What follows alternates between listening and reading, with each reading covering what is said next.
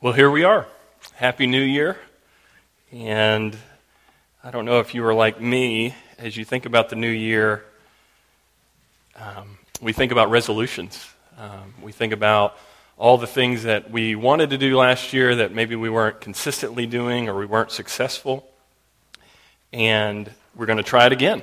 Um, there's something to be said about having a new day uh, God's mercy is new every morning. And so with the new year, we think about commitments like eating healthy, maybe, or we think about exercising, uh, maybe getting a gym membership or renewing that, um, having a partner to go with you to the gym so that you can stay with it, or just to be generally more disciplined. And one of the things that we need to think about as a church is what about our spiritual disciplines? Maybe you've thought through how you're going to read through the Bible this year, which would be a great goal. But what about our prayer lives? Have you thought about that? If I was to poll our church, and myself included, I think we would say in summary that prayer is challenging, right? We don't see our prayer lives as successful as we want them to be. And so there's room for, for growth. And so this new year comes, and we think, okay, maybe this is the year that I will have a better prayer life, that I can grow in this way. Or maybe you're the exact opposite of that. Maybe you've said, I've tried this all before, I'm tired of resolutions, I never stick with it. And so I'm just not going to commit to anything. And I'm just going to see what happens, right? More of a free spirit approach. Either way, I think we have to come to the conclusion that prayer is hard, right? But it's also rewarding. It's our response to God and His Word, the way that He has spoken to us. We respond back through prayer. And so, our job today, as we study His Word, is to think through what prayer would look like.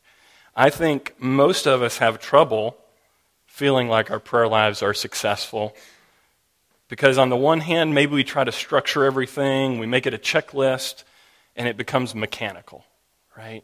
Or maybe you're the exact opposite of that, and you're like, I'm just going to pray for what comes. Whatever comes to mind, I'm going to pray as I come to situations, I'm going to lift them up to God. And we leave it unstructured, and our minds end up wandering. We're very easily distracted, and we can't focus. Or we just don't pray. As you know, and I know, there are many resources out there for us to use to learn how to pray books, types of praying, even acronyms. Maybe you know of ACTS, adoration, confession, thanksgiving, and supplication, which is great. It's just a different type of prayer, uh, each representing a different type of prayer. But even that, we don't stay committed to it, or maybe it becomes stale. And so the question isn't do we need to pray? We know we need to pray. But how should we pray? How are we going to improve in this area of our life so that we can get to know God better and encourage one another? Right? So, what should be our focus? I think much of our prayer today is about what is closest to us.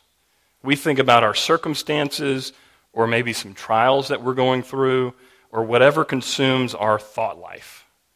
Lord, help me get through holidays with my family, right? Or maybe you're thinking, give me safe travels, or the semester is starting back at school, or your kids are going back to school, right? Help me get to that point where they're back in school. Or maybe it's, give me a new job this year. Help me have a new place to live, or help me find a spouse, God. All of these things are good things, and we should pray for them. But if that's the only things that we pray for, then we're going to miss out on our greater good. In fact, our greatest good. The Lord may grant some of those things, or He may not. And so, depending on how He responds to our demands, our faith will either be weak or strong. But God gives us certain promises, certain guarantees that He is committed to giving us. And that is what He wants us to focus on as we pray. For instance, He says that He will give of himself to us in a personal relationship, that he will be our God and we will be his people. And so, as we learn to pray and we improve in this way and we plan and we strategize and we think, how can we pray? We deepen our relationship with God by focusing on these types of promises. Tim Keller has written a new book on prayer, and I think he helps us to summarize by saying, It is remarkable that in all of his writings, Paul's prayers for his friends contain no appeals for changes in their circumstances. He does not see prayer as merely a way to get things from God, but as a way to get more of God himself. Paul's example of a prayer filled life helps us to know that we too will be brought closer to God in prayer and experience that relationship with more joy. And furthermore, we need to realize that deciding to pray or not, being committed to it or not, is not an option. It's not optional. We are in a state, we're not in a neutral state of being where we can coast. We are in a battle. The stakes are high and the struggle is serious, but God does not leave us without the correct equipment. John Piper, in a sermon on prayer, gives a helpful analogy. He says, Prayer is a wartime walkie talkie, not a domestic intercom. It exists, prayer exists, for advancing the mission, not for calling the butler to turn up the thermostat. Not that God is opposed to practical, nitty gritty daily prayers, but He simply wants all of them to relate to the mission of your life. That his name be glorified and that people live for fruitful ministry. And prayer is our serious line of defense in this battle that is being waged. Paul says so in Ephesians 6, later on in the letter that we're going to study. He says, Put on the whole armor of God, that you may be able to stand against the schemes of the devil. For we do not wrestle against flesh and blood but against the rulers, authorities, powers, spiritual forces in the heavenly places. So I don't know about you, but I want to grow in prayer. I want to do battle. I want us to be a people of prayer, and God wants us to pray. So, what can help us to be a people of prayer this year? What will help me pray better for you this year? Let's look at Paul's prayer, one of his two prayers in the book of Ephesians. And let's unpack it as a model for us as we try to grow in prayer. Go ahead and turn in your Bibles to Ephesians 3. If you don't have a Bible, they're in the middle aisle here, and it's on page 977. And if you would, please stand in honor of God's Word.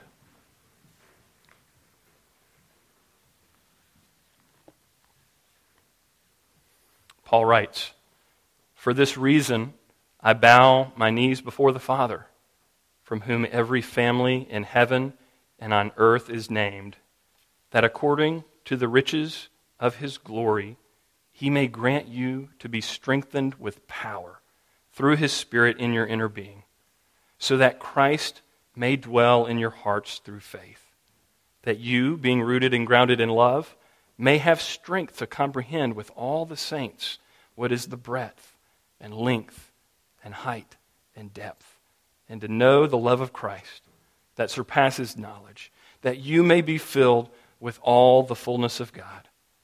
Now, to him who is able to do far more abundantly than all that we ask or think, according to the power at work within us, to him be glory in the church and in Christ Jesus throughout all generations, forever and ever. Amen. This is the word of the Lord. You may be seated. So, you will see in the outline we have two points today that I'm going to cover. The first is going to be unpacking Paul's prayer. What are the main pieces of his prayer? How does he build and string these things together? And how should we take that as a, a model for our prayers? That's part two. Okay? So be thinking, what does he pray for? How does he pray? Why does he pray? And we're specifically going to be taking each one of these pieces of his prayer and breaking those down. Okay? So let's look at how Paul threads his prayer together. First, we're going to start with the end in mind or the goal and work backwards. Okay? So think about how Paul builds his prayer like blocks, one on top of each other. And it's connected by these statements that or so that. And the goal of Paul's prayer, as he writes here, is that you may be filled with all the fullness of God. Just stop and think about that for a minute. The fullness of God. What does that mean? Paul prayed this as the end for which he prayed for the Christians in Ephesus, this church that he had planted. He was concerned with finding these believers complete in Christ and being filled with the fullness of God. What does that mean? Paul is praying this for them. What does it mean to be filled with the fullness of God? One commentator puts it simply as Paul's way of saying to be all that God wants you to be, or to be spiritually mature. And so he's praying in this way. Or said another way, Paul is praying that we are fully satisfied in God. And this is having fullness of God, being overwhelmed by awe and wonder. What does it look like practically, though, to be filled with the fullness of God? Practically speaking, it means that we are not anxious nor apathetic, nor discontent, and we are not seeking happiness merely in our circumstances.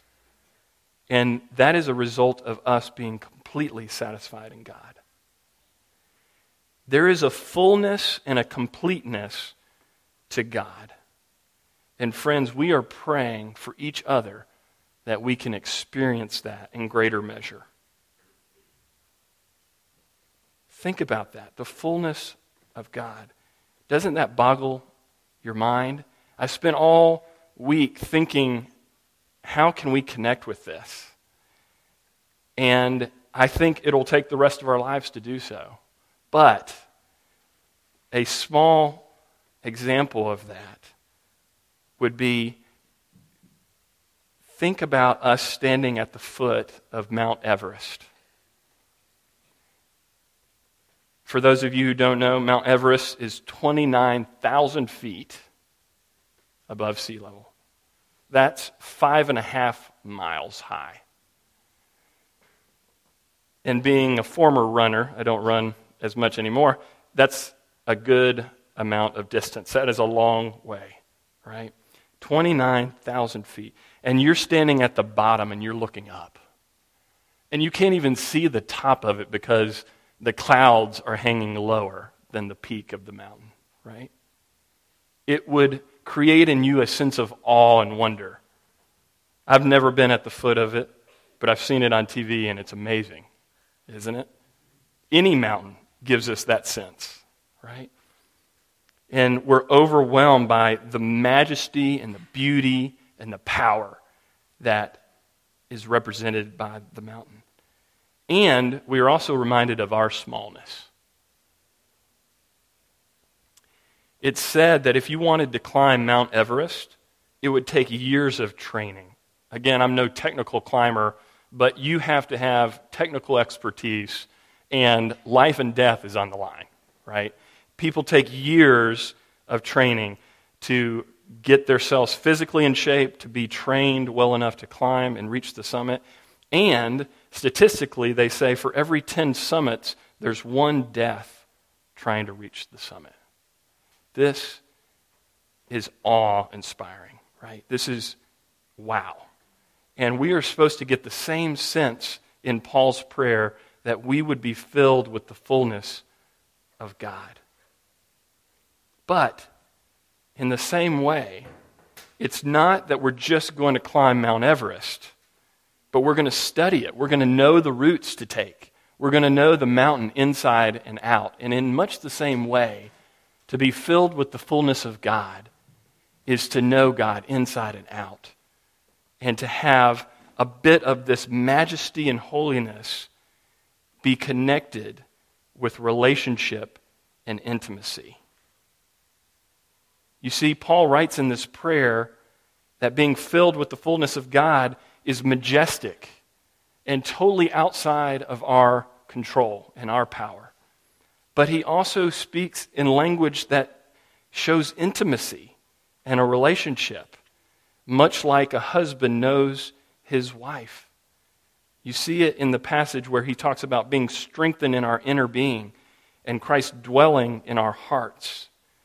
And so we must ask how could I possibly know something so intimately that is so holy and majestic that would be otherwise unknowable to us?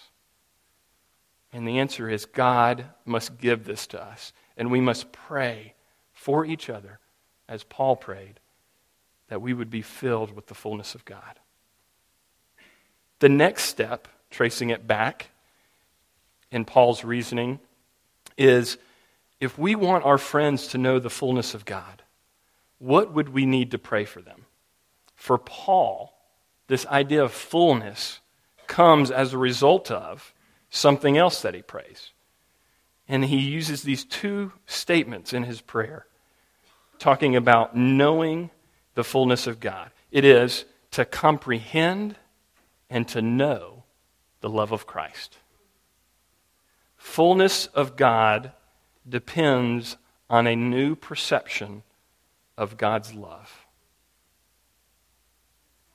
It isn't merely having good theology or a good education, a lot of experience, or the right traditions.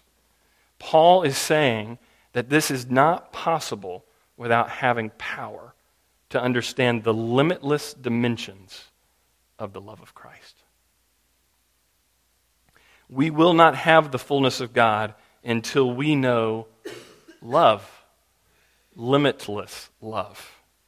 Now, what I want you to see about this part of Paul's prayer is this the driving power that makes fullness possible, the power only possessed by God and given to us as a gift, is a power of perception. How do we see and savor and love what we see? It's the power to understand what God has done for us. Seeing this beauty, the beauty of the gospel, the height and depth, the length and width of God's love.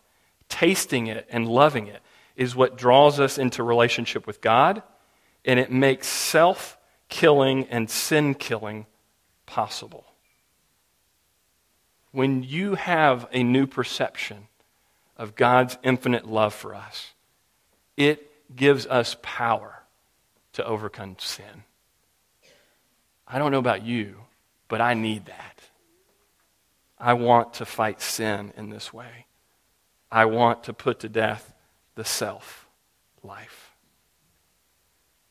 When you see what God has done in Jesus, you respond to God and other people and your circumstances, no matter whether they are good or bad, in a different way.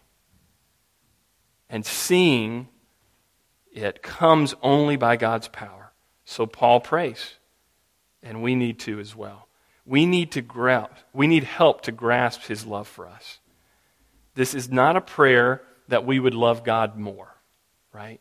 So we are not asking that we would have more love for God, but rather to have a perception, to know and grasp his love for us. There are many reasons why we don't grasp God's love for us. Let me give you a couple to to maybe help us apply this. But why don't we grasp God's love? What keeps us from doing so? What hinders us? One reason is an overwhelming shame from sin. Maybe it's a sin struggle that you keep on fighting with and you can't seem to overcome. Another reason might be that we're confronted with or we have to endure suffering. Maybe even when we face death, whether it's our own or someone close to us.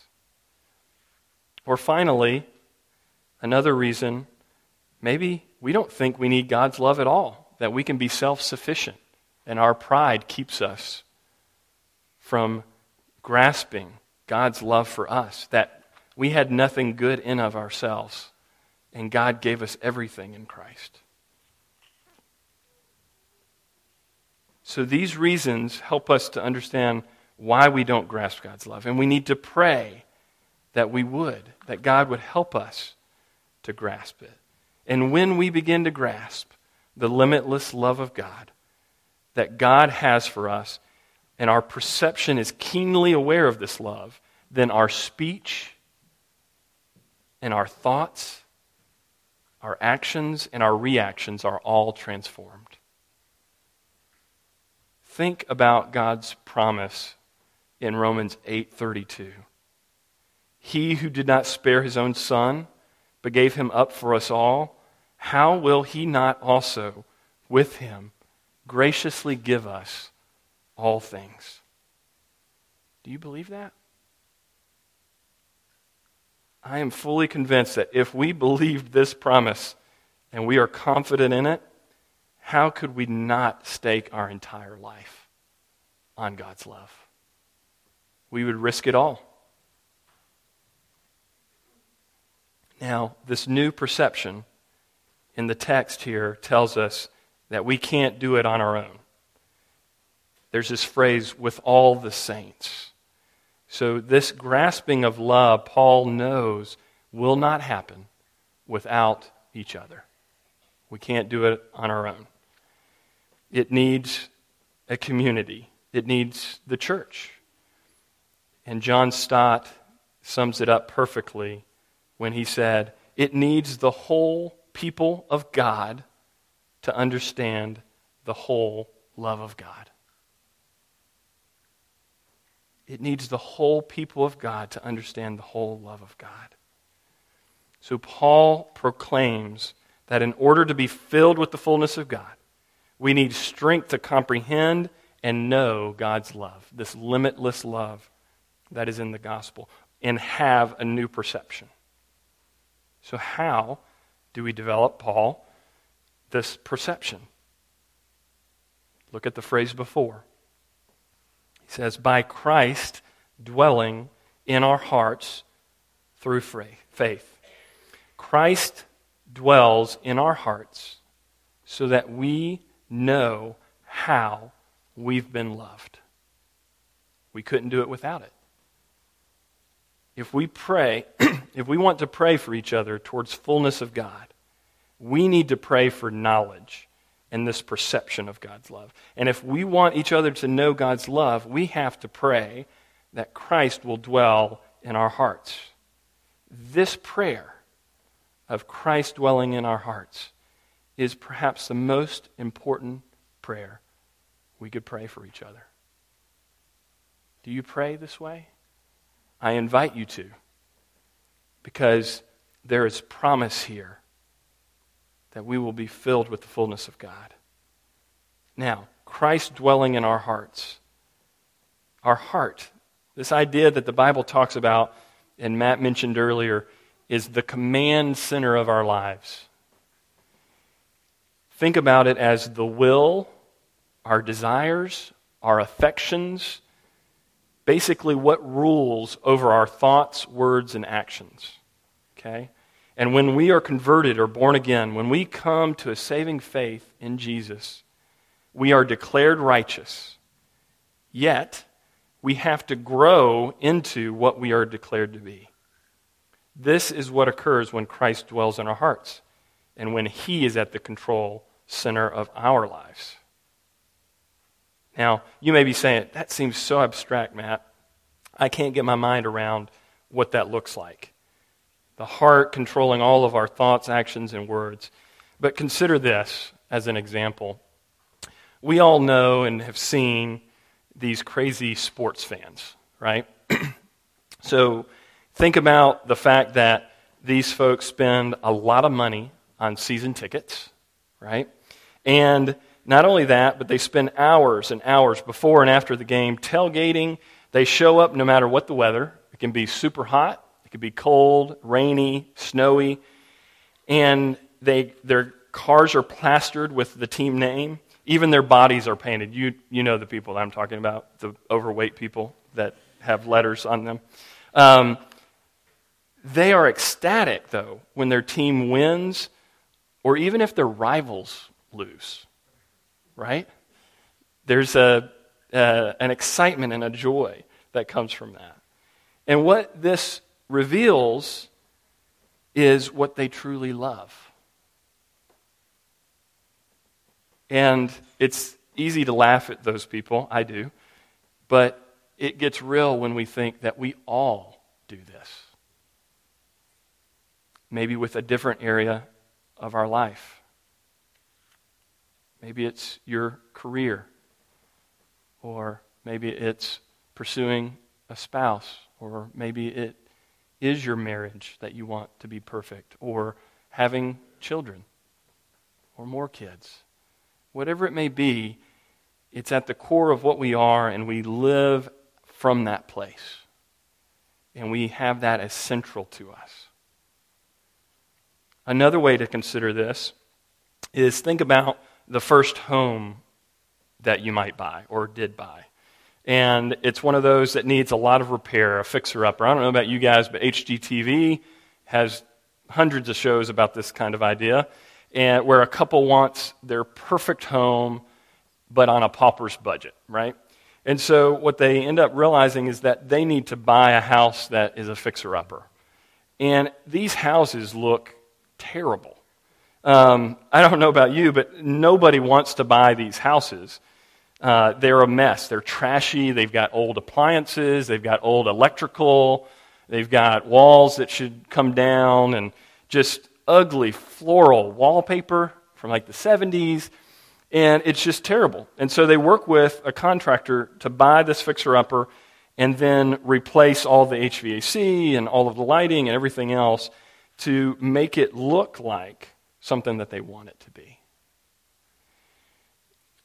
This is the same way. And Carson, one of the commentators that I read on this, said when Christ, by his Spirit, takes up residence within us. He finds the moral equivalent of mounds of trash, ugly wallpaper, a leaking roof. He sets about turning this residence into a place appropriate for him, a home in which he is comfortable. There will be a lot of cleaning to do, quite a few repairs, and some much needed expansion. But his aim is clear he wants to take up residence in our hearts as we exercise faith in Him. So, friends, God's purpose for the church and each one of you and me is not simply believing the right truths, but to have a lifelong transformation that takes us all the way to heaven. And this, friends, requires prayer. We need each other. And so we ask with Paul the next step how does Christ, Christ dwell in our hearts? And he says, with power through his Spirit. This fourth phrase, power through his Spirit. We all know this, right? We need power. And God has it. The goal of Paul's praying is impossible in and of ourselves. What God is requiring of us must be God given, or it will not be accomplished. The power that Paul is describing is power through the Spirit. The nice thing is, you can refer back to Matt's sermon a few weeks ago on John 14 to get a more detailed look at this. But Jesus tells us in John 14 that he is promising to send the Spirit. That he's going to dwell in us so that we can obey God out of love. He says, Jesus says this If you love me, you will keep my commandments, and my Father will give you another helper. what's beautiful about that and what Matt talked about was that all of this comes from an Old Testament text, Ezekiel 36. It's a great place to spend some time thinking about what this Spirit does and what this power will do in us. So let me summarize it by saying this. For believers, the Spirit has exchanged our heart of stone for a heart of flesh. That is a miracle. That is what we need for any of this to happen. And when he did that, his power is now at work in us to change from the inside out what we love. So without this, Christ cannot dwell in our hearts, and we will not have a new perception of God's love for us, no matter how hard we try. Briefly, I want to add here that Paul says, in the inner man. I'm not going to spend a lot of time on that, but I do want to touch on it because I think what Paul is getting at is that though we see outside of us and we all see it in our own bodies, the outer man is fading away. So we deal with illness and disease and old age and ultimately death.